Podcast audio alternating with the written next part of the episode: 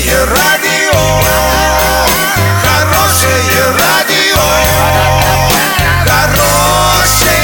хорошее радио. Радио Шансон.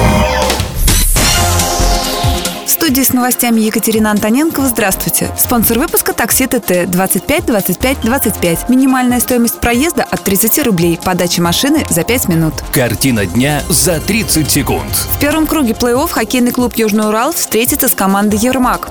За уборку 160 километров дорог Орск готов заплатить до 8,5 миллионов рублей. Подробнее обо всем.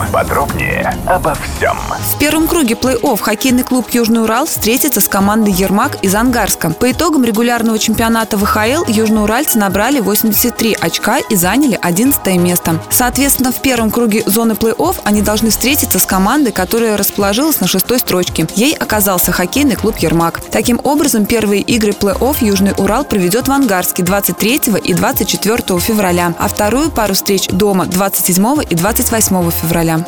Администрация Орска выставила на торги работы по содержанию улично-дорожной сети в течение летнего периода, то есть с апреля по октябрь включительно. Стартовая стоимость лота составляет 8,5 миллионов рублей. В перечень входят дороги общей протяженностью около 160 километров.